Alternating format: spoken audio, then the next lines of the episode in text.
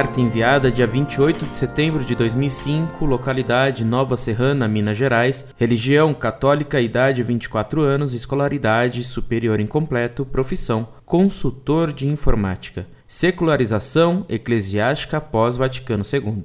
Prezado professor, salve Maria, Eva Nova, vinde reino de Cristo. Até minha infância, que pela minha de 23 anos foi recente, era um católico com fé. Vivia indo aos cultos, já que morava em uma comunidade que não tinha padre. Quando, uma vez por mês, tinha uma missa, todos lá estavam.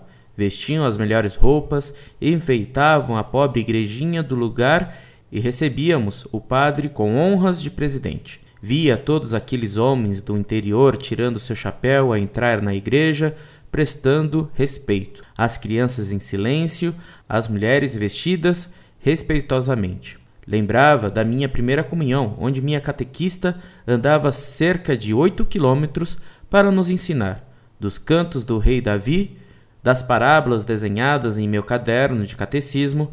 Lembro que ficava 30 minutos antes da comunhão sem comer nem beber nada e 30 minutos depois. Todos faziam isto. Minha mãe me ensinava que era pelo respeito com o corpo de Cristo.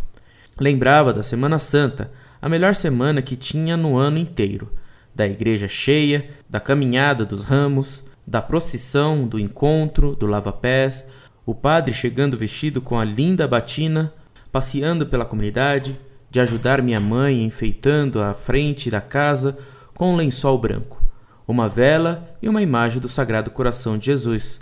Lembro do meu avô, que ele esteja com Deus agora, chorando ao ouvir a Ave Maria e muito mais. Te escrevo esta carta como um filho escreve a um pai, que eu não tive, desabafando minha tristeza e chorando, chorando mesmo, pelo que ficou para trás, pela minha fé que ficou para trás. Sinto uma vontade imensa de voltar àquela época em que a igreja me confortava.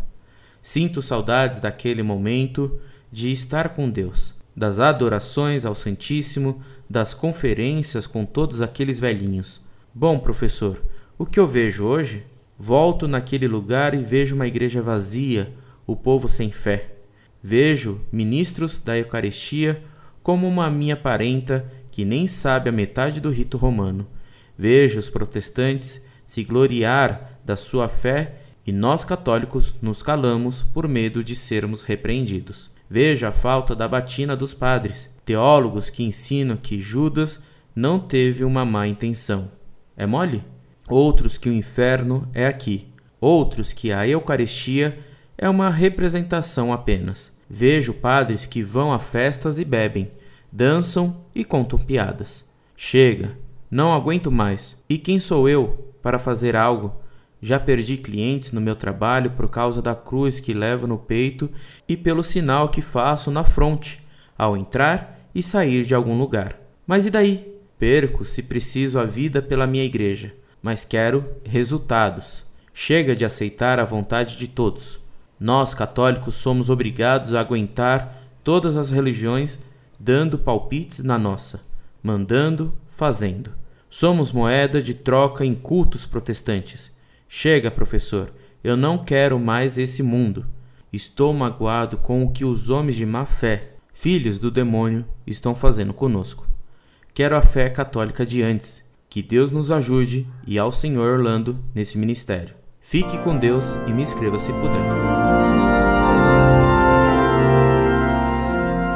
Muito prezado, salve Maria. Li com atenção e com tristeza seu protesto e, ao mesmo tempo, li com alegria sua carta, com tristeza pelo quadro verdadeiro e triste que você pintou, descrevendo a situação terrível a que foi reduzida a Igreja Católica depois do Concílio Vaticano II. Li com alegria sua carta porque ela demonstra que a Igreja não morre, apesar da defecção de tantos padres e bispos modernistas, da teologia da libertação comunista ou das loucuras e profanações da missa promovidas pelos padres carismáticos. A fé católica continua vicejando em muitas almas, apesar de tudo, apesar da sabotagem e das traições de membros do clero. Desgraçadamente, veja-se o que está acontecendo nas dioceses americanas e nos seminários brasileiros. Felizmente, graças à posição tomada pelo Papa Bento XVI contra os abusos feitos na missa, começa a se perceber uma pequena reação e alguns sacerdotes começam a se manifestar contra tantos desmandos. Ainda ontem, o cardeal Schönborn, de Viena, fez um pronunciamento terrível contra os frutos do Vaticano II.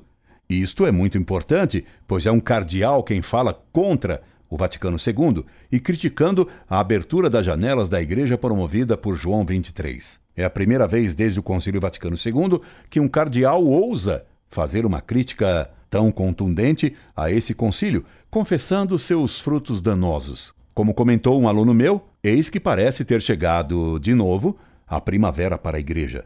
Tomara que sim. Nosso Senhor nos mandou estar atentos aos indícios do tempo. A virtude da esperança nos exige esperar em Deus e rezar pela nova aurora. Incorde Jesus Semper, Orlando Fedeli.